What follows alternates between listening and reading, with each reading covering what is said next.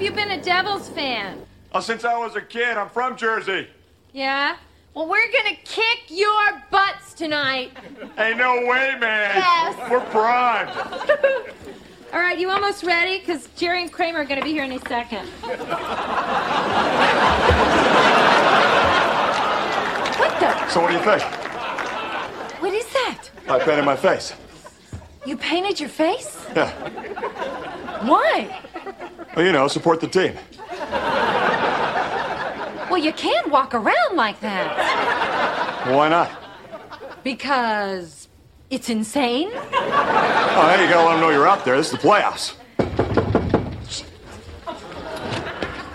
Yeah. Hey. Dave's, um, painted his face. Yeah, yeah, that's cool. Well, you got to support your team, huh? Okay, ready to go? Yeah. Let's get it on! All right,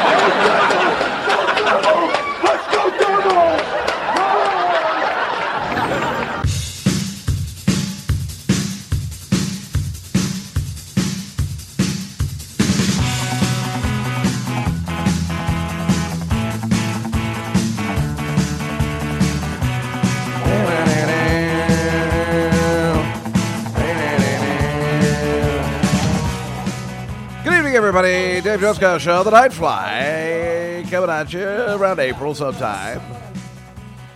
Whatever the Tuesday is in April that this comes out. Dave Juskow, The Night Fly. The Night Fly will continue in a moment. Hi, everybody. Welcome to the show, recording on a bright, sunny day in a beautiful New York City setting. Watching the cars and the water go by and life ticking away as Dave Juskow watches TV and sits on the couch and thinks of great things from 40 years ago to tell you. You're welcome, America. Hey, it's me, your pal, Dave Juskow, and this is The Nightfly.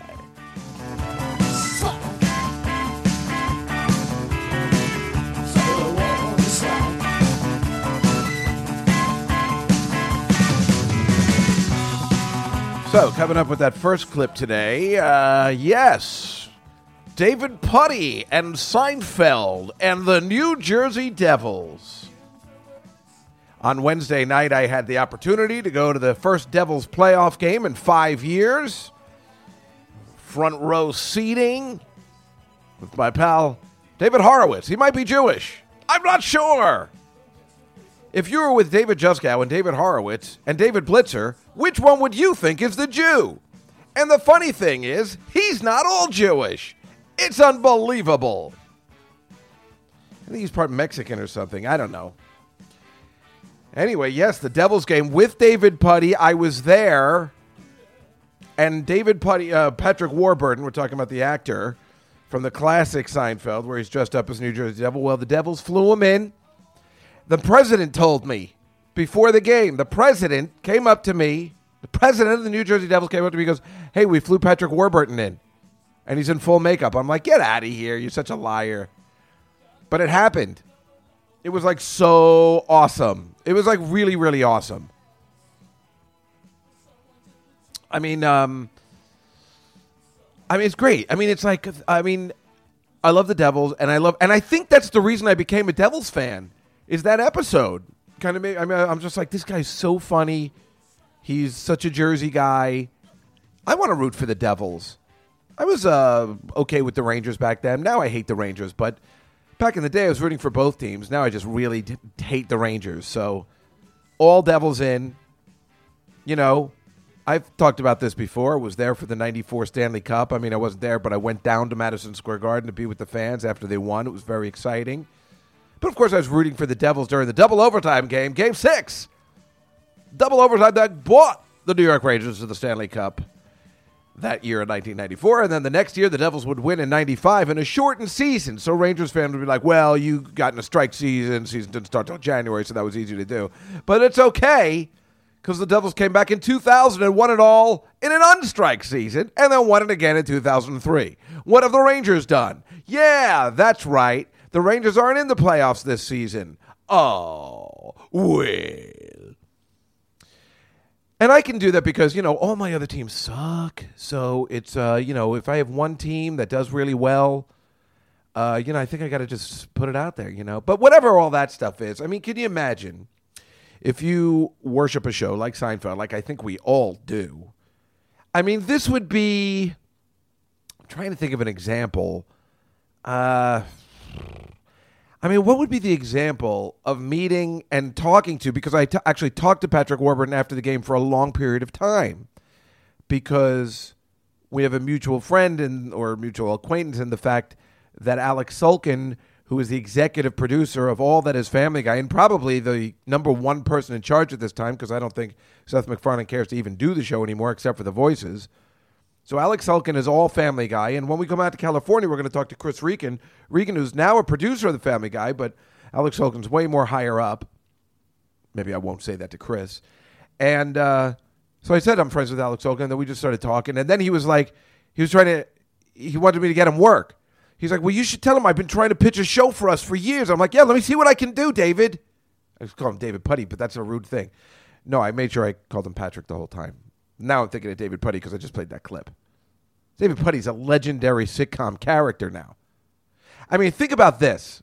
Think about how good this guy Patrick Warburton is, which is obviously the case because uh, ever since then, when no one knew who he was, he has maintained his appearance on television and movies. Really, I mean, if you're thinking of Ted or anything else, um, completely. I mean, for 20 years, whatever Seinfeld's been off the air, he's been nonstop. I mean, he was the lead on Rules of Engagement, but he also obviously does the voices for Family Guy and uh, a couple other Blue Beetle, I think. In fact, in Ted 2, they have him dressed up as the Blue Beetle.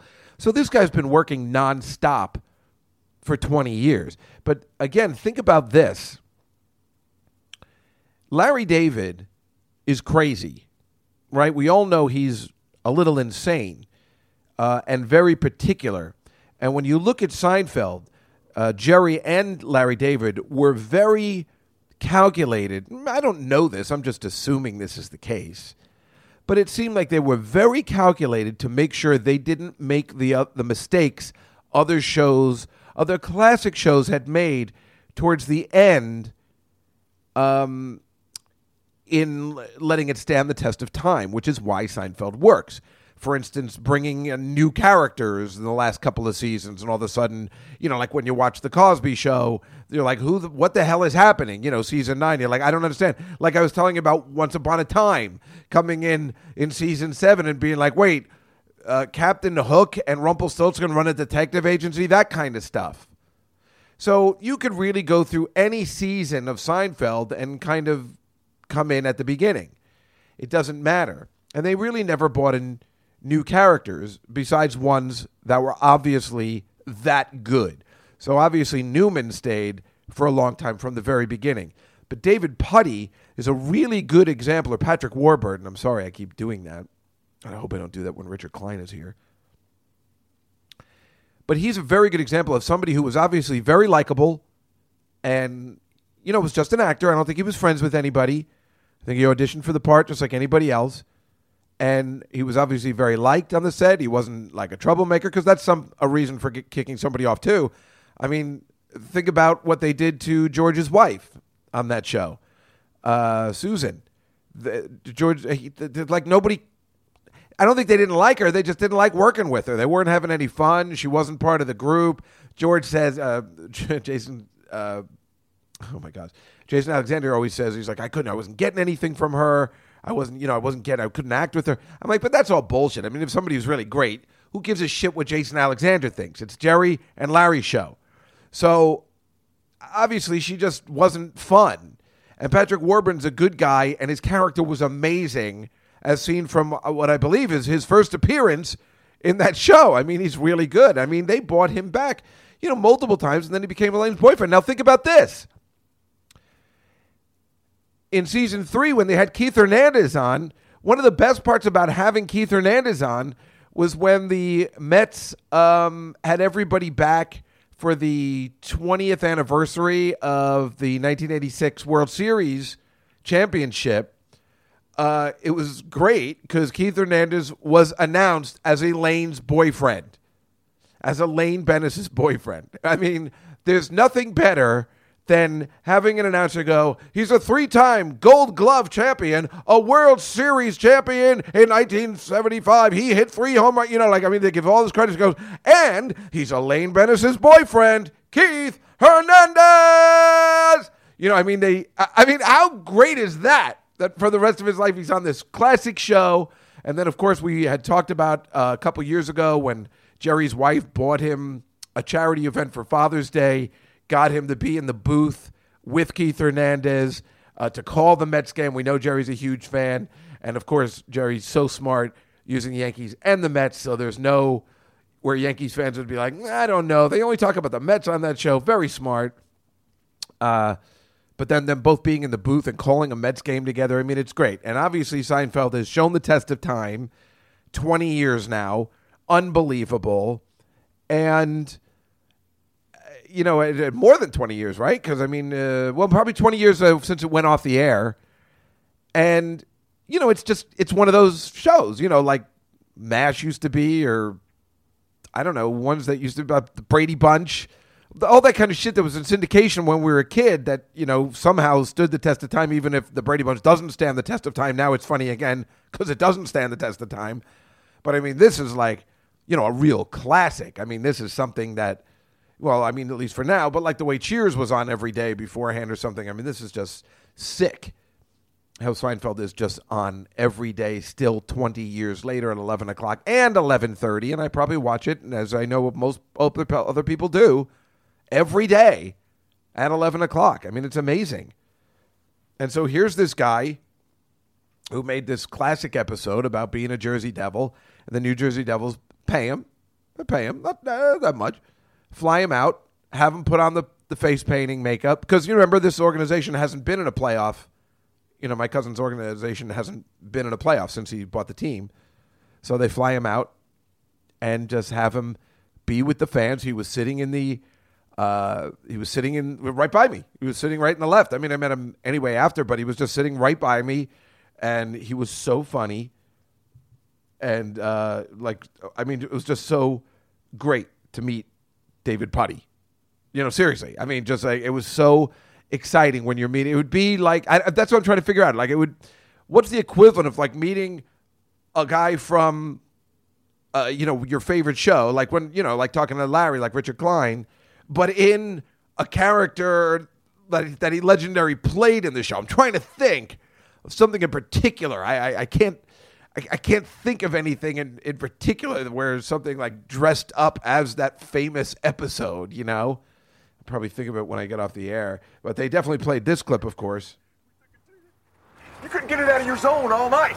We were aggressive. We didn't let you penetrate. Yeah, all right, that's enough out of you. There's still three more games left in this series, my friend, and it's far from being over. Very far from being over. What the? Hey, what are you doing? Watch where you're driving, man. Don't mess with the devil, buddy. We're number one. We beat anybody. We're the devils. The devils. Diablo. Dios mío. El diablo. I mean, what's better than that, right? I mean, that, and they- so they play that, and it really was getting everybody pumped up. I mean, it's you know we lost, but uh, it really was exciting. I mean, here's Ken Daneyko calling the game. And we're going to take a look at Puddy, otherwise known as Patrick Warburg, the actor from Seinfeld and many others, all fired up here as he's getting the New Jersey Devils crowd pumped up here at Prudential Center. Yeah, then they just show him like sitting down in the, uh, you know, in the seats with uh, with whoever his security or manager was, whatever it was. Well, let me tell you something about this guy, Patrick Warburton. First of all, he was like so nice, and you know, I got a picture with him. It's on Instagram. Um, I was afraid to ask, but David Horowitz didn't mind, so at least uh, that was great. And then he let me be in the picture. Like, why wouldn't he let me be in the picture? For some reason, I wasn't thinking about being in the picture because I don't know. So uh, that was like totally exciting. And then, um, uh, oh, then, um, you know, we always go to the bar afterwards, which is so much fun. And you know, even after a loss, it's even better. And some guy with a Rangers jersey was in there, so people were going ballistic. It was really fun. Rangers suck. Rangers suck. And it's just great to be with other New Jersey Devils fans because it doesn't happen to me a lot here living in Manhattan. Nobody cares. So it was really fun. And, you know, I'm always going to be a Jersey boy, so I love it there. And uh, So Patrick Warburton comes into the bar after too. He just hangs out, has a drink. I mean, this guy is the real deal. What a what a great guy, really good actor. And like I said, you're not the the, the honor, if you think about it, of Larry David. It, it's just like uh, JB Smoove is a great example. JB Smoove was supposed to be in one season of Curb Your Enthusiasm. And obviously, Larry David knew that this guy was just money gold and said, I got to find a way to keep him on the show. Now, remember again, Larry David is so particular.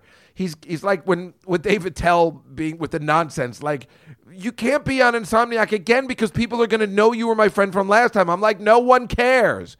But Dave Attell and Larry David do. Those are the kind of people they're like, no, but the comic book guy from The Simpsons will say, excuse me, but in episode 12, you used the same character.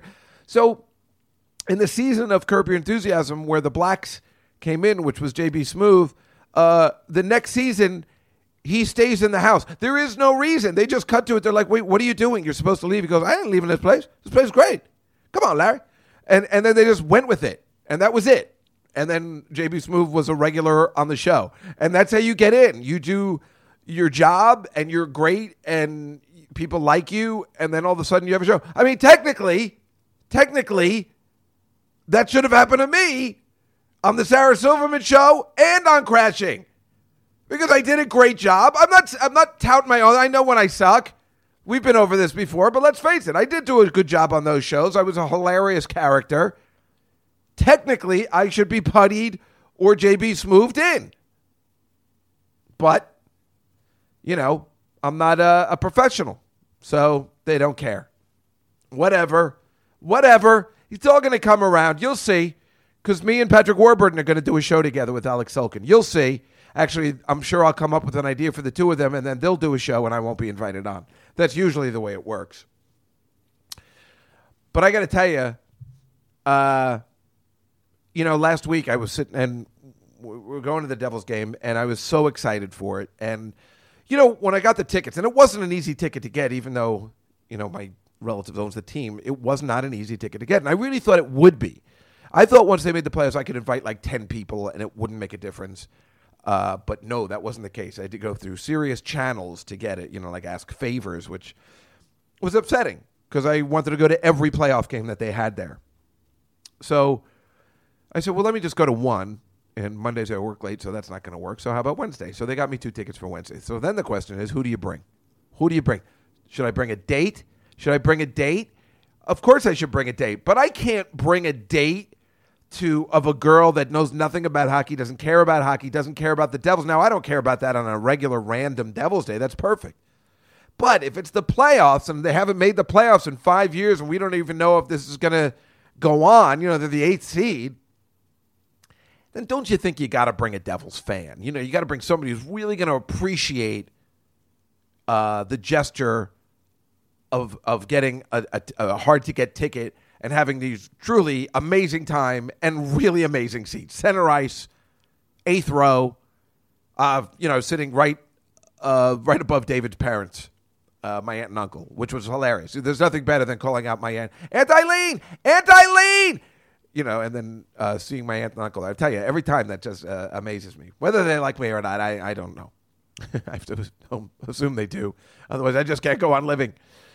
But um, so I invited my friend Jay Mattis because Jay Mattis, who I've known since elementary school, maybe even before that, uh, used to invite me to the Devils games all the time. Now I had to pay for my own ticket, but he always used to invite me. He had season tickets, and then we'd hang out in Newark he lived in Newark. He lived down the street, so I'd park my car at his house. We'd walk over. I wore the outfit, um, you know, the Devil's jersey and everything. We'd go over because I was a big fan, and I loved going with him because then we'd go back to his place, have a couple of beers, hang out a little bit, and talk. I didn't really get to see him that much. And this guy, and I've told you about him before. I mean, he's had a really rough life. I mean, a real rough life. This guy has not had it easy. He has a lot of bad luck. Uh, and the, the, like I think I've talked about it because his his um per, not personality his uh outlook on life it's it's it's a miracle. He's he it's always he's in a good mood. He's he has a, a, a good glow about him. It's it's amazing because this guy has been shit on. His mother died very early on We knew her very well. Uh, her name was Chicky. That's why I always remember. And he died. She died when he was very young, and then his dad lost it. Couldn't live without his wife for some reason. I don't really understand. She wasn't a hunter. I don't know what the story was. Obviously, this guy was an idiot. So uh, this guy couldn't go on, and he he just took off.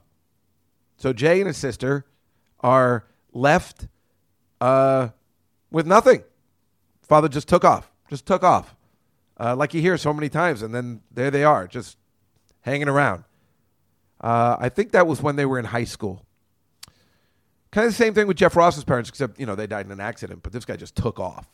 So this guy sucks. He's an asshole. and We've hated him ever since. I, mean, I knew this guy for many, many years. You know, I mean, we were our families were very, very close. So his family takes off. Uh, then he's trying to get to college. He's, some relatives be like, "Hey, uh, I don't know. I've told you all the story before. They they won't even help him go to college. He does everything on his own. He's never taken a handout. Works so hard. Always had a job. Always helped me get a job, and just always had this amazing out upbeat outlook, which is a miracle because he also got hit by lightning once. I mean, this guy's got no luck. He's uh, kind of an albino. His like skin's messed up, but he's he's got a full head of hair, and like I said, a you know a pretty good personality. So he, uh, I mean, just just hasn't had it easy, and so I offered him the ticket first because he used to bring me. He's like, you know, this because I quite frankly, after my cousin bought the team, I I really didn't talk to him anymore. It was kind of rude. I was just like, well, I don't need you anymore, so I'm good. And then I only invited him like once, which was so uncool. But we don't talk that much, so. But I felt like, okay, if I have a ticket to the playoff game, I've got to invite him. It's the right thing to do. Uh, but he couldn't make it. But it was nice to hear from him. It sounds like he uh, he met somebody. I think he's getting married, and he moved out of Newark, thank God. And his sister, if you can see this family, did so well. She became Cory Booker's assistant, uh, and like you know, worked for all this government charity. Married really well, made some money. So the two of the the kids did pretty good. Um, I, I mean, good as well as you could. I mean, think about this guy. He's living in Newark, a white guy living in Newark. Uh, you, you know, he wasn't doing that good, but his sister did really well. Maybe I don't know. I don't think he ever needed any money or anything from her, but yeah, they were just they're just they were just abandoned, abandoned. But at least they had each other, thank God.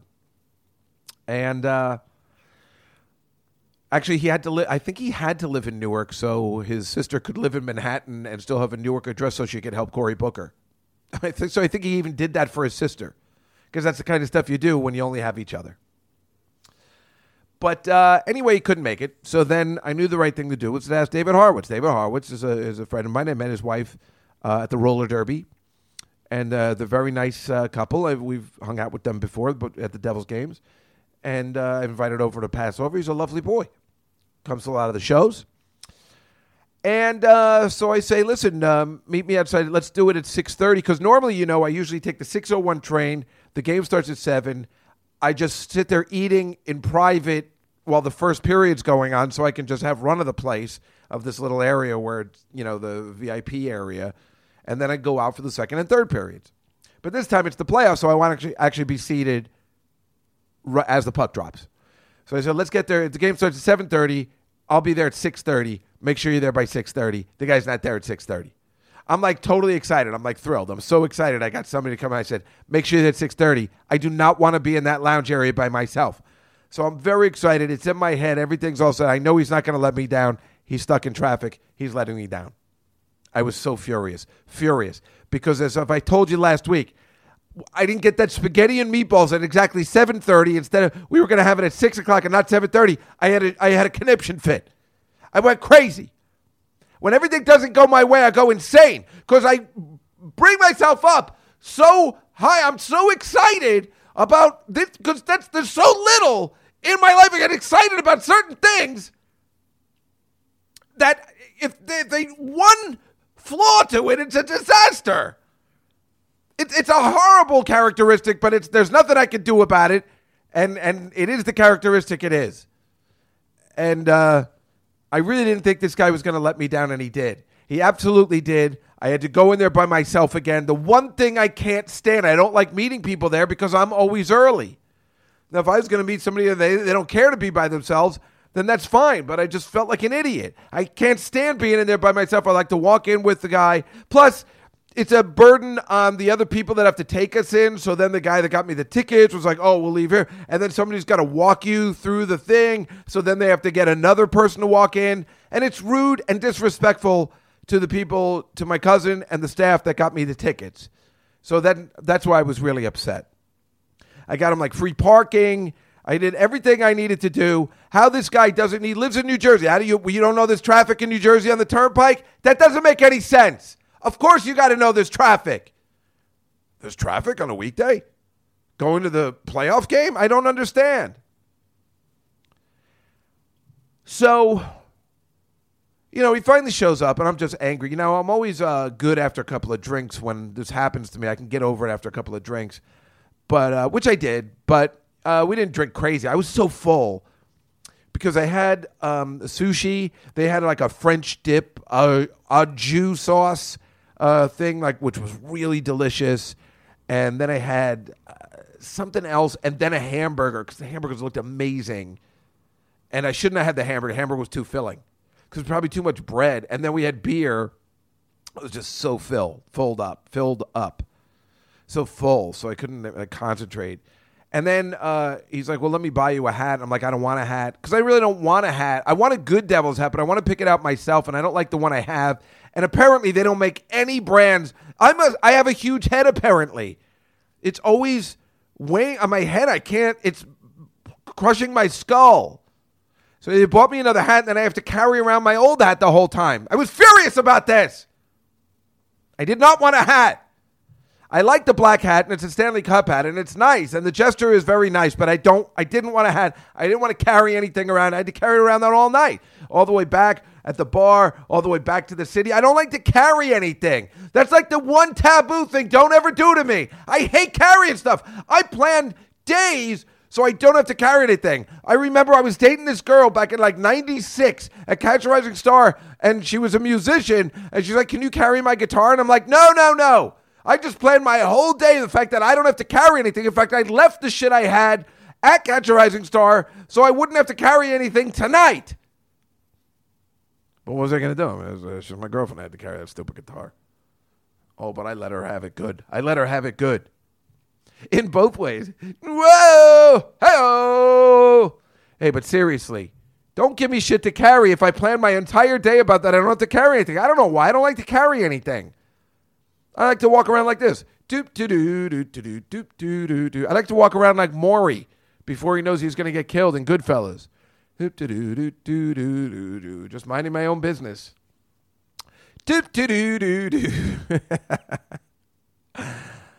Ah, yeah, you know what I'm talking about. So anyway, after I walked home from that bar, you know, it was like late. I have to walk through Newark to get to the train station. Not enviable at uh, you know midnight hour. Gets a little seedy, a little little scary, little scary. There was other people going on the train, but um, eh, you know what I'm saying. Newark, Newark's not a good place. What do you want to do? What are you going to do? Speaking of which, I'm going to this restaurant in Staten Island. Uh, I'm taping this on Saturday. It's coming out Tuesday. I'm going to this restaurant. I'm bringing, uh, bringing a, uh, you know, African American girl. I had to, I know the owner of the restaurant. I had to say, you know, this, this is cool, right? This is cool. It's Staten Island. Staten Island is like, uh, you know, everything there is 1973. So you got to do the right thing. You got to do the right thing. I know that sounds horrible. It sounds horrible. It's the right thing to do because you know, you'd be, you'd be dumb millennials are stupid because they don't get it. So they think everybody's cool with everything. But you have to be smart sometimes and use your head and realize that some people aren't cool with lots of stuff you think is cool. So you just have to be a little respectful. This is why, all right, you ready for this? This is going to be the gayest thing I've ever said, and and that's saying something. But in Sex in the City 2, the movie, I shouldn't even say this, but in Sex in the City 2, I was so angry uh, with the scene because I think they're in Dubai, and Samantha, you know the the whore, uh, won't wear what she needs to wear. You know they make the women cover up, and she refuses to do it. And it's so annoying. If you're a man, it was. I really don't know how to handle this, but if you're a man, if, I was watching this movie and I was getting so annoyed because if you're a man, you just can you imagine being with this girl? I was like, no, I'm not going to cover up. And you're like, look, I believe you that I believe you shouldn't have to cover up, but we're in another country. Just do this. Don't fuck around here. You know what I'm saying? I and it's funny. I had to keep telling myself, "It's just a movie. It's just a movie. Relax." Because I was getting so annoyed. I just wanted to punch her in the face. And I'm like, "It's just a movie. Just relax." Because I guess I'm thinking to myself, if I was with a girl that was being this disrespectful, which is you know happened before, obviously, I guess that's why, you know, I thought about it. I'd be like, "Oh my god, this is how does she not understand that this is so disrespectful to a horrible country that I couldn't stand anyway?" Bunch of Jew haters and stuff, but we're in their country. So what are you going to do? What do you want to make trouble for? So that's what I'm saying. That's and that's the name of that tune. And that's uh something there's a whole bunch of stuff I guess I wanted to say about that. I don't think I was finished. Just to tell you a little bit more about the uh the week I was supposed to take my friend Michelle out for dinner last Tuesday, which is why I was planning to do a podcast, but I was like, no, I'm going to take her out for dinner because it's her birthday. But I'm like, um, but I blew it up because I'm like, wait, why do I take her out for dinner? I'm not her boyfriend. We were going to go out for like an expensive dinner, like that place across the street that costs like three thousand dollars. I'm like, but I'm not her boyfriend. I'm not her boyfriend. What do I got to take her out for dinner for? I know it's like a friend, but I felt like I was getting scammed, so I, uh, I didn't do it. I wished her happy birthday and then I said goodbye. And you know what? I'm glad because I get suckered all the time. So I don't. I don't have to feel bad about that, right? If, take, if I'm not dating somebody, I can take them for a drink, right? I don't have to buy them all dinner. She because she's dating somebody. So why do I got to buy her dinner, right?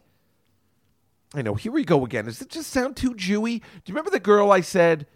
Uh, you know, I was so angry because she wouldn't offer to pay for anything, and then she heard the podcast, and then she was mad at me. I can't stop thinking about her. It's like I want to call her up and just be like, ah, I know what. I, I just can't. She's so pretty. That's how people get away with it. It's like I, it's it's just like the Big Bang Theory. This is why I love the Big Bang Theory. The Big Bang Theory completely speaks to me. It's like any girl, and, and it's just like the Sixteen Candles. Any girl can uh, you know, get my lunch money because I'm so torqued up I can't say no. Is it really hers? Yeah. How did you get them? She gave them to me. Did you? No, no, Jake. She's crying for you. I told her you asked about her, right? The girl freaked. She had a hissy. She thinks you're the cat's meow. really? She came up to me in the gym today. She looked at me like I was a leper. Girls will do that, Jake, you know? They see, they know guys are like in perpetual heat, right? They know this shit, and they enjoy pumping us up. It's pure power politics, I'm telling you. Thought she hated my guts. Games, Jake. Silly, torturous games. You know, times a week I go without lunch because some bitch borrows my lunch money. You know, any halfway decent girl can rob me blind because I'm too torqued up to say no. It's heinous. Sorry. See? And it's true. And it still happens to me. And it shouldn't happen to me. I mean, he was 15 and it's happening to him. It shouldn't happen to me, but it's true. Any girl can rob me blind because I'm too torqued up to say no. It's a fact. It's just the way it is. I don't know what to do about it. There's nothing I can do about it. It's always going to happen. I'm a nerd. And to prove it, yesterday, yesterday, yesterday, I went to the comic book store because I heard that Action Comics, the Superman comic, had a thousandth issue comic, like a, their one thousandth issue comic. It's been 80 years of Superman, and they had their number 1,000 issue. Made a big deal, but I said, you know what? I'm going to get that comic. I'm going to keep that comic in good condition because the other comics I get, I just throw around the, the room. My, my cleaning lady must think I'm just such an idiot because I just have comic books all over the place.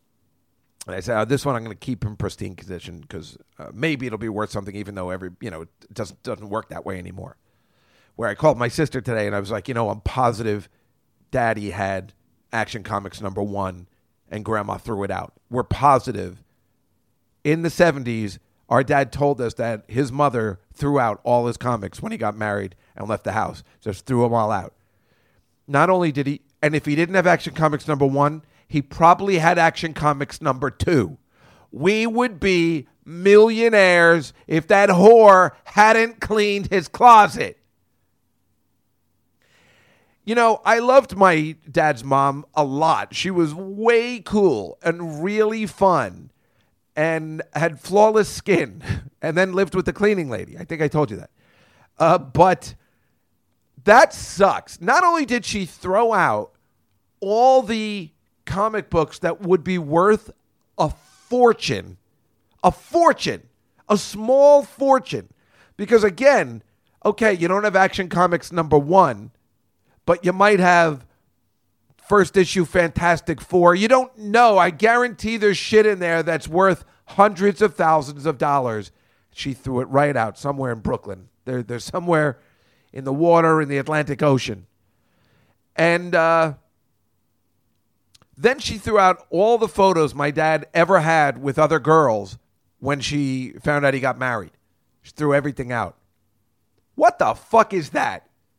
Why would she do that?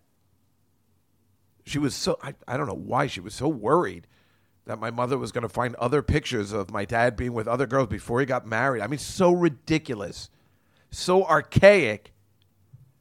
And even though I like this grandmother so much because she was fun and liked to gamble, she gambled it all away. She had nothing to give us, which again, I didn't care. And she said, No, I'm taking it all. Gambled it all away.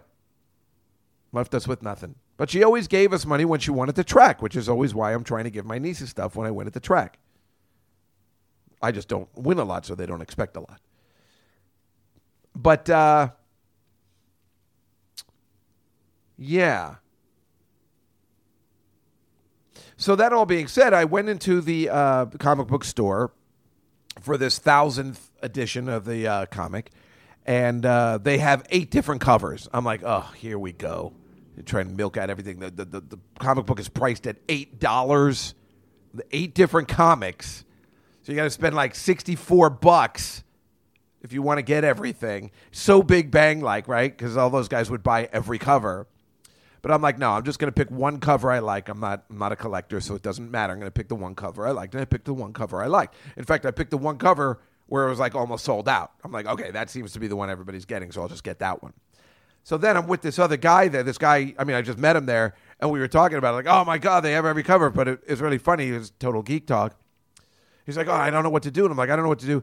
And then we found these two covers that were already marked up to fifteen and twenty dollars. And so we asked the guy there, why are these already marked up? He goes, oh, those are special editions. Those are special, special editions that are only in this store, in the Midtown Comics store, like the three locations in Manhattan. And we're like, oh, well, we must own them. We must possess them. So I bought them. Even though that guy must have been scamming us, how could they only make a Midtown Comics edition? Is that for real? How could that be? And does that mean should I go to other comic book stores and get their editions? But I had to have it. I don't know why. Just like they would do in the Big Bang Theory. I mean, I think I just saw an episode the other day where Stuart, like, somebody left a wallet and he goes, you know, that was Stan Lee's wallet and he got $200 for somebody leaving their wallet there. I believe I was totally scammed. I was scammed. How rude. As Stephanie Tanner would say. And then I would say, hey, cut it out. Oh, I can't believe I fell for the oldest trick in the book. Those comic book store people, oh, they know how to prey on us. Plus, there was like a girl working the counter, and I was like, totally. And when you, I have an account there. Uh, when you buy a comic, you have to give them your account number because you get free stuff. And I got fifteen dollars off because I guess I've been buying uh, stuff. So it's very embarrassing. I think once you spend hundred dollars, you get twenty dollars off, and they keep track. But the password or the code is your birthday. The last thing I want to give a female, a non not attract, I mean, uh, an not unattractive female at the counter at the comic book store is my birth date. Because I heard everybody else is there and they're all 70s, the 80s.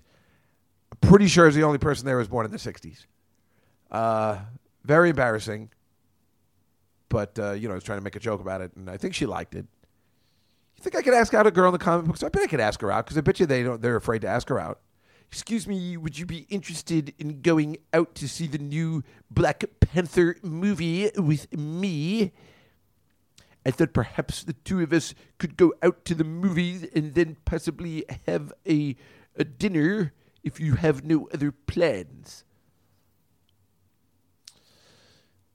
But, uh, you know, I didn't. And, you know, on uh, Thursday, uh, you know, I don't have any registration on my car. You know, I got to change over the title on my minivan to my name because it still has my dad's name since 2003, and I've just been riding it around because who cares? Who cares?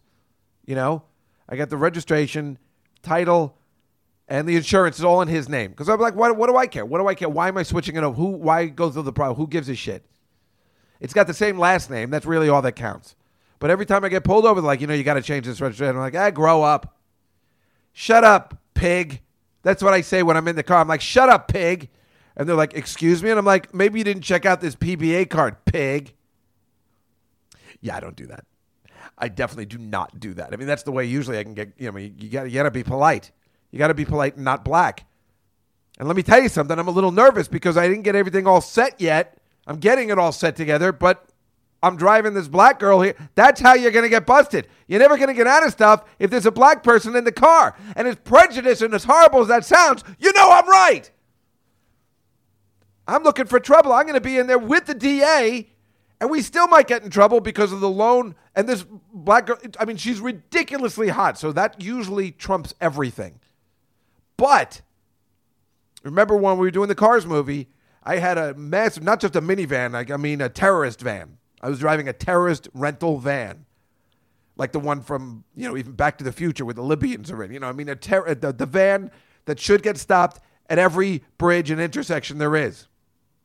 And I never got stopped, except the one time this lovely black girl was helping us with the show, sitting in the front car. The only time I ever got stopped. And she go, "Oh, it must be so difficult for you. You must get stopped all the time." I'm like, "No, no, just just today." Pretty sure it's your fault. And she was pretty and nice and adorable. But yeah, we got stopped. So I'm a little nervous.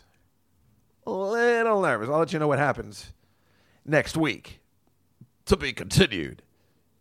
But uh, so I have to think. So I had to, because, oh, it's this thing you have to do to get the car changed in my name the title, I have to go to like a surrogate's court and get a probate officer to have my mother, because the estate goes to her, sign something so I can turn it. I mean, it's so embarrassing when you're this old. I got to have my mother do something. I mean, it's a, it's a, it's it's a it's a joke. And the probate office where you have to go is only open the third Thursday of the month for 20 minutes. So we scheduled an appointment for me and my mother on April 19th at 3:45 exactly. And if you better be there on time. They're only open for 20 minutes. Couldn't believe so I took the whole day off because I figure it's my mother's birthday, as you know, is the same day as Hitler's. Uh, so I figure, okay, listen, you're gonna do me this way. We'll celebrate your birthday. We'll bring Beth. I'll take the whole day off, and we'll do something fun. So I go to pick her up in the morning, and we bring, we decide to go because we couldn't just Beth and I, we, you know, we're like, what should we do? And we're like, it doesn't matter. Whatever we say we're going to do, she's going to be like, oh, I guess. I mean, there's nothing we can do. So I said, I got some stuff she won't say no to. Why don't you and I get in the car with her in her neighborhood and put a sign on the car and just drive around her neighborhood, going like, hey, these are my kids. My kids are with me today. They're taking me out for my birthday. Like a sign and a banner and like a you know a microphone outside the car. Hey, we're here. It's Rhoda's birthday, and here we are. We're her kids, and we're always with her. You know, because you know how like she's always calling. You know, like well, the other people's kids always come down, which they don't, because she's lying to us. Beth comes down a lot. I don't. You know, what are we supposed to do? I got a job, and she's annoying, and she's miserable all the time. Who wants to be with her? But we had a good time on Thursday. I got to say. Because you know why? Because my sister was telling me this yesterday. Because you were in a good mood, David. This goes back to the thing that happened with David Horowitz and the Devils. I was in a good mood. If I'm in a good mood, everyone has a good time. And then my sister says, because you're bipolar. It's a problem. This is your problem. You're bipolar. And I'm like, how am I bipolar? Because I always think when somebody says bipolar, they're an idiot. Mariah Carey came out this week, said she was bipolar. And I'm like, no kidding. Or whatever. And I'm like, what an excuse. What an excuse. You know, like my, my, Mariah Carey's an idiot. But I guess I'm an idiot too because I guess I am bipolar. But when I'm in a good mood, everybody's having a good time. And when I am a bad mood, I can bring everything down. I didn't even think about it. We were having a good time on Thursday because I was in a great mood. I don't even know why. I've been losing a lot of money gambling. It's just something I guess I am bipolar because there was no reason that I was in a good mood. I was just in a good mood. And I was hilarious. I mean, I was, uh, you know, it's the way I should be on stage. I was talking to everybody. I was good with the waitresses. I was good with the old people. I was good with everything. I was good with the probate officer. So we all had a good time because I was in a good mood. My sister was telling me, it's like, this is like when you were on those medications. You need to go on medication so you can always be like this. I live for the day that happens again. I'm a dick. But maybe I can't control it. I don't know. I don't know why I'm in an awful mood sometimes. Last week I told you I was in a horrible mood. I was on my period. I can't figure out what changes my moods and what it is. I thought maybe it was gambling, but if I'm losing so big, then it's not gambling. And you know, it's I, I don't I don't I don't even know. I don't know what to say. So I pick up my I get out of the city, you know and and you know I leave early in the city because I know that you know it's going to be hard to get out of the city because I'm planning. I got to be at my mom's on time. What I'm saying is I'm planning ahead, unlike David Horowitz.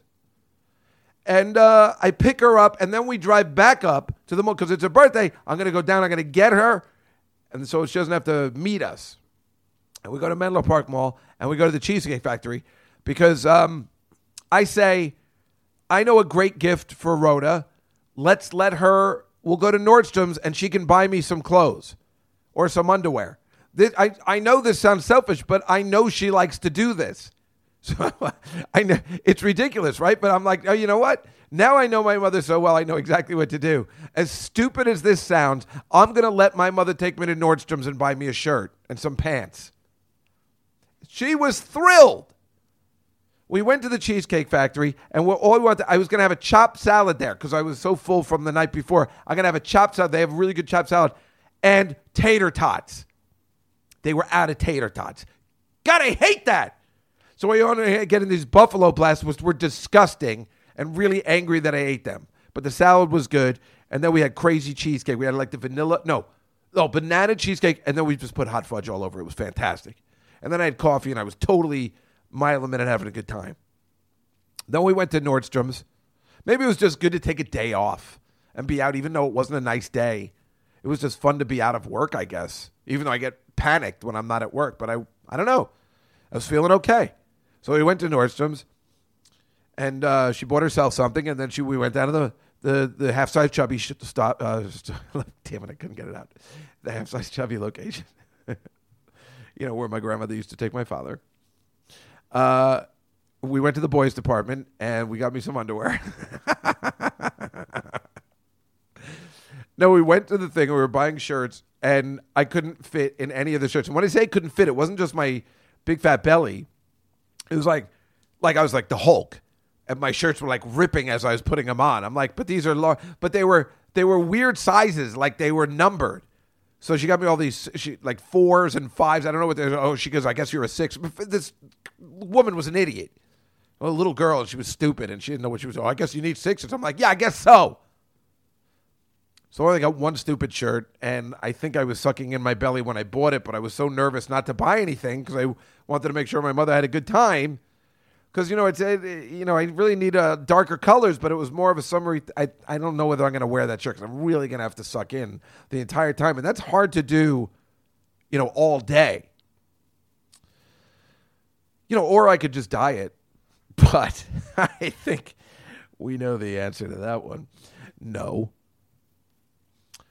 Uh so then my sister left, and I brought my mother back down to her house. But I was like, no, I'll hang out a little bit because I don't want to go home yet because there's so much traffic. And then she's like, do you want to go to the restaurant they have in her? You know, it's like a over fifty community thing. And I'm like, yeah, sure. I was just doing whatever she said, right? So I want to make her happy. And we go to eat again, and we know the owners of the place, and they got cute daughters that work there. And And one of the daughters just got into pace, and I'm like, oh, you know, there's a pace in my building, whatever we're talking. And I was, I don't know, I was on fire. I was really having a good time. And all- for some reason, and I was already full. I'm so disgusting. They had beef goulash over egg noodles on the menu, and I'm like, I gotta have that. She's like, what? She's like, yeah, I gotta have that. I got. I don't know why. This is just like the comic book. I gotta have issue number one thousand, the special edition from Midtown Comics. I gotta have the beef goulash. I don't even know what that is. I think it's just beef stew. It was delicious. And then my mother was like, "Oh, you hated stew when I used to make it." I'm like, "Cause you stink. Your cooking's horrible." But then I was like, "Oh wait, it's her birthday. Let me relax." I'm like, "No, it's just it wasn't that it was horrible. It's just too big of chunks." She's like, "Yeah, I should have made them smaller." Aha! So you admit it. I told everybody it was her hundredth birthday. Doesn't she look terrific? About 99 if we're really. Uh... And then we had dessert again. I had chocolate pudding. Oh my god. But my mother was really happy. We spent some time. So then I was talking to the other people there. This this Italian old couple just moved into the neighborhood, and of course, because they're Italian, my mother scoots away, talks to somebody else. I'm talking. They're so nice. They used to have a a, a- big coffee shop in Little Italy, and they just moved to Jersey, and they're really funny. They're just talking about gambling, and they're like. No, you go if you don't go to the Borgata, it doesn't hit. You don't win anything, they gotta. We're all waiting, and listen to this, people, because this is important. Because when when professional gamblers tell you this, no matter how old they are, you got to listen. They're waiting for the Hard Rock Casino to open in Atlantic City, which is taking the thing of Trump Taj Mahal, I guess, because a new casino will always pay out. So we're going to have to go there immediately, at least for a year, at least the first six months. It's going to pay out. So she's like, no, we're waiting for that to open because then we're going to go. It's called Hits or something, whatever. She showed me this. She had the video. She's like, I win 20000 I win 10000 on the slots she showed me a video where she was win ten thousand. I was like, and she was just like, "Oh, look, I won ten thousand again." And he's like, "Well, that's amazing." He goes, "Yes, it is." And I'm like, "You're not even excited. You really win that often that I'm watching a video where you're not even excited. You won ten thousand. She's like, "It happens all the time." Well, I'm going to follow her and I'm going to use you. You better not go to my machines. But these, they were like really. I mean, it really looked like they were in the witness protection program. They don't seem to belong in that community. But uh, they were really nice, and we talked for a while. And then I leave. I tell my mother, I'm like, listen, just because they're not Jewish, don't not talk to them. They're very nice people. You wackadoodle. Oh my God. And it totally runs in the family, this bipolar. My sister was telling me, like, oh, she's so depressed all the time. She's depressed. Because, oh my God, this is the best part. You know, my mother always just talks about Hadassah. Hadassah, she's obsessed with Hadassah. So apparently they're having a huge Hadassah event on Sunday. And they had the final meeting on Monday. She doesn't go. So when I get to her house on Thursday, everybody's calling. Where were you at the meeting? How come you didn't come to the meeting Monday? She's like, oh, I didn't think anybody would miss me. This is what she says because I guess she's depressed. But it was so funny. Everybody kept coming up. Where were you Monday? Where's this? She's in charge of the whole thing. She doesn't show up on Monday. That's so weird. She's got a huge event on Sunday. She doesn't show up to the final meeting. What a weirdo. But how can I say weirdo? I mean, I think this is where I get it from. Me, her, Dory, we just get co- totally depressed and crazy just runs in the crappy family we were born into. And I guess you could take medication. I took it once before, and my sister and mother was so happy. I, I, I'm, I, I don't know. Should I go back on it? Maybe I should. I don't know. Maybe they got a pill like we were always talking about, like that. Um, what's that movie I like with Brand, Bradley Cooper? Take that pill, and then you're smart. Maybe being less depressed would make me smarter, would make me think differently. Maybe I should think about it again because you know the repercussions. All penis stuff. All men's side effects are penis stuff. All penis related. Every side effect. It's going to affect your penis. But none of the side effects are like it's going to make your penis longer. None of those side. Why don't they make that make that pill with a side effect like well, it's got one side effect. It makes your penis larger. What? But the pill is actually to grow hair in your tongue. Well, I'll take it. It's worth it then. I got a sandpaper tongue like my uh, like my cat. Oh. Uh, before we go, I have a whole bunch of shit to say, but I think I got to do another podcast before I leave. I'm leaving for Las Vegas this week. Tomorrow, I'm leaving for Las Vegas tomorrow, and uh then I'm going to LA doing some podcasts. So, you know, don't want to leave you hanging. Just because I'm going away Doesn't mean we gotta we gotta wrap up. We gotta do anything. But I figure I'll just try and uh, have two podcasts ready, you know, so we can all be together when the time is right. I would like to um, end today's podcast um, with talking about SCTV again because I just found out, um, or maybe through one of you guys. No, I read it in the paper first, and then uh, one of you guys on Twitter had mentioned it too because it's huge news for us. Um, that Martin Scorsese is doing an SCTV documentary for not, Netflix. Um, I it's like I'm excited, but I'm also angry because I don't know. You know, like I want to do it, but Martin Scorsese's he, he's good. He's good. I'm just I don't know. I just want to be involved somehow, right? Because you know how much we worship it. I'm glad that other people will get to realize it. And then I was thinking, I mean, should I even do? Remember, I was always looking for a show I could do just talking about, you know, one like a, a show we could break it down every week. Maybe SCTV is the one, but it's probably not because it's too old. But geez, I sure would like to uh, just take one sketch after another and break it down, you know. But I, I, I can't imagine there would be a big interest for that. But maybe after the Netflix there will, but I don't know. But it was great seeing everybody together. I guess they're putting it together so everybody was there. And it was so exciting. And you know, um, Martin Short, who's such a genius, I don't know whether he writes his own material or not. He was at Caroline's the other day for a John McEnroe comedy fundraiser. And uh, he said the funniest thing, he just showed up as a guest said the hun- funniest thing. He goes, the rules of Hollywood. He gave the rules of Hollywood. He said, Tinseltown knows to never go to Leonardo DiCaprio's pool party without taking penicillin, never to sneak up on Gwyneth Paltrow during a cleanse, never to start a conversation with Matthew McConaughey without an exit strategy, and never to say, Hey, Cosby, would you fix my wife a drink? It's pretty funny, but then did you hear that noise in the middle that ruined my whole thing? That was weird, right? Anyway, well, we know Martin Short's a genius. We know about that already. So I thought today, because SCTV is back in the news, we should play the second part of the brilliance of um, Martin Short interviewing Dave Thomas as Bob Hope, Martin Short as Brock Linahan. We played the first part a while ago, where they're just sitting, and, and, and this is the kind of thing I was like, I they're not going to go into. They're not going to be able to go into the dynamics of this kind of thing where we need to find out. And I guess sooner or later, I mean, Martin Short's at Caroline's, I'm going to run into him again. Maybe, like, you know, waiting to ask this question about this particular sketch. You know, is it really scripted or are they really just going off and doing it? And remember, it's eight minutes long, but we're playing the second half, so another three minutes of Martin Joy interviewing Bob Dave Thomas as Bob Hope, and it's just so brilliant because Dave Thomas is just so good at the imitation and so good at just being. It's like it's like when you hear Howard Stern interviewing Sour Shoes on Gary. I mean, how many of us could listen to that for forty five minutes? I, I Howard cuts him off too soon, uh, but he does it the right way because it looks like he doesn't have anything to say. But if you interviewed Howard Sour Shoes as like Chris Mad Dog Russo, and he actually had plenty of stuff to say, and you did it like this. I mean, because the imitation is so good, we could probably listen to it for an hour. And that's why this clip is so spectacular. Edith. Stay tuned for more on Stars in One. You haven't made a movie in 11 years, and yet there's always rumors that you will direct one.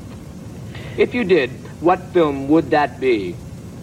Geez, I don't know. I don't know. I thought a lot about that. You know, there's a little package we're trying to put together now. It's a remake of the greatest story ever told. You know, we're going to put that sucker together. That's a big, big number. Do you have any? Do you have any ideas what kind of effects are in that thing? That's a huge number. Well, of course, we got uh, we got a number of people who've been considering for the lead for the part of Jesus. Let me make a guess. Go ahead. Max von Sydow No, repeating his role. No, no, we got we got another guy in mind that we think would be real good. Gil Gerard. Do you know Gil? 25th century Buck yeah. Rogers? Yeah. Yeah, he's terrific. I think he'd be great as the Lord. And as Mary?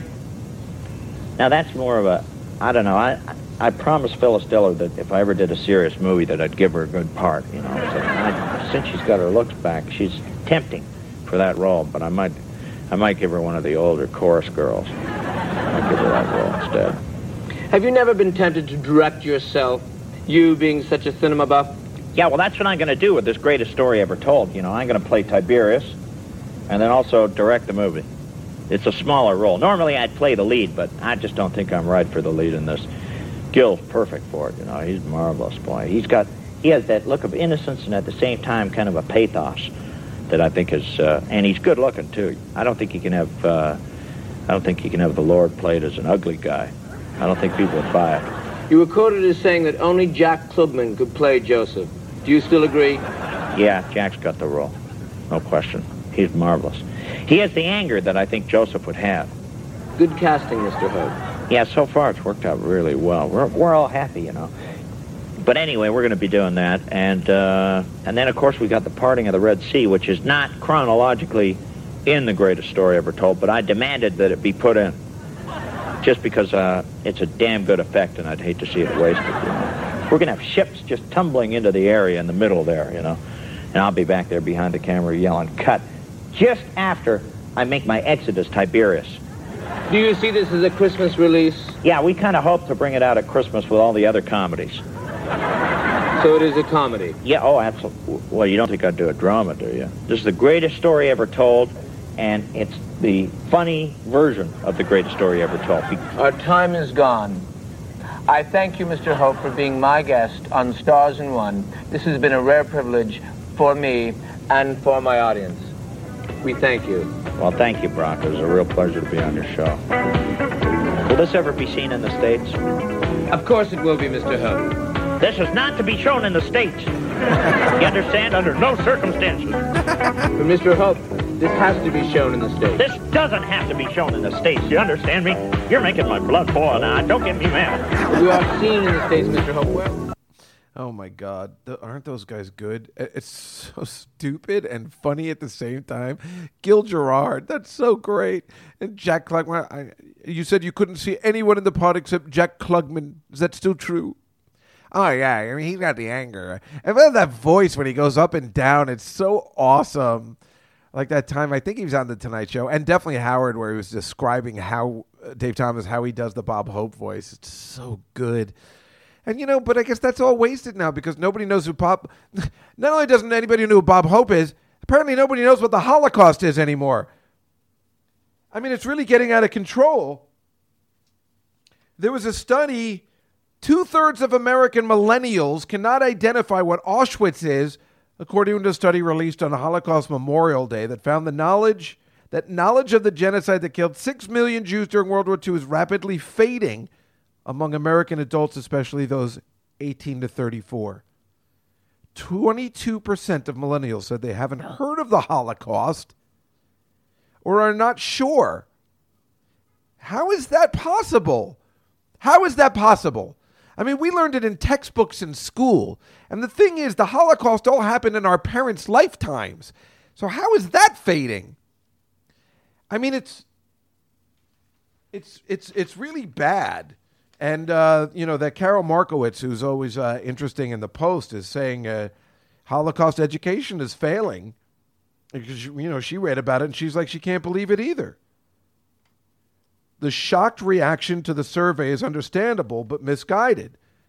A 1993 study by whatever found that 38% of adults and 53% of high school students either said they don't know or offered completely incorrect answers when asked to define the term the Holocaust. I mean, that's uh, pretty bad. You know, it's pretty bad when something like that isn't. Be- I mean, how is it not in textbooks? Uh, I, I, it's not in textbooks. We, we read about it. It was in textbooks. You know, textbooks.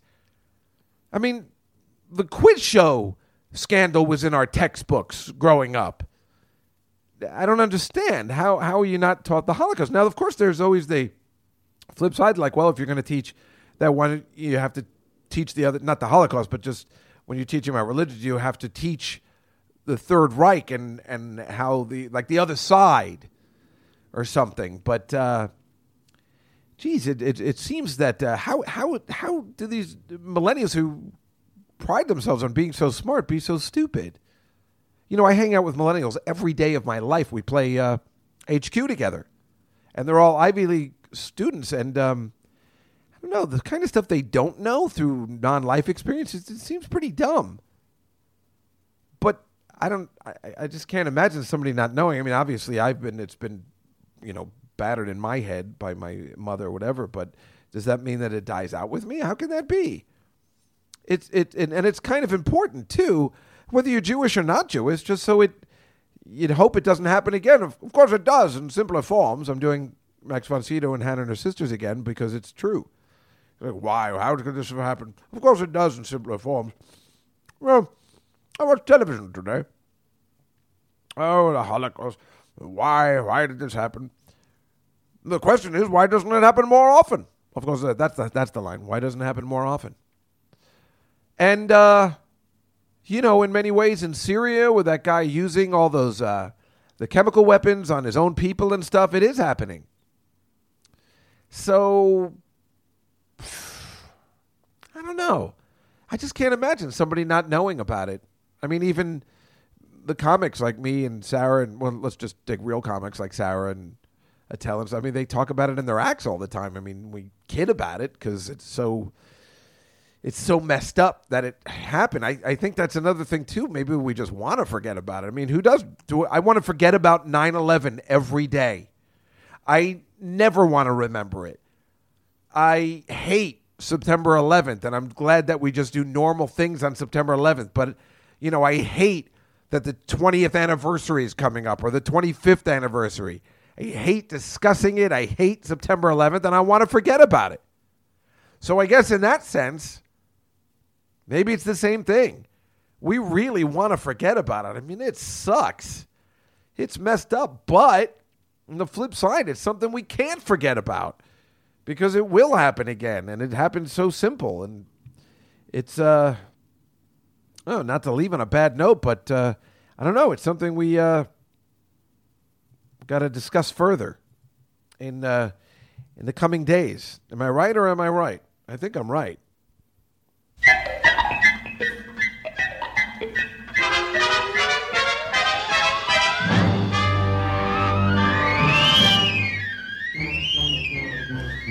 Well, that's our show for today. Uh, sorry we left on such a bad note. Hey, you know the Holocaust is bad. How much is the Holocaust? About a buck twenty-five. Maybe that's why nobody cares. I'm making too much comedy about it, but it was Hitler's birthday yesterday, so there's our shout out. Anyway, thanks everybody for a great day of podcasting, and uh, I'll see you next week on the Night Fly with Davey Boy Juskow. Good night, everybody.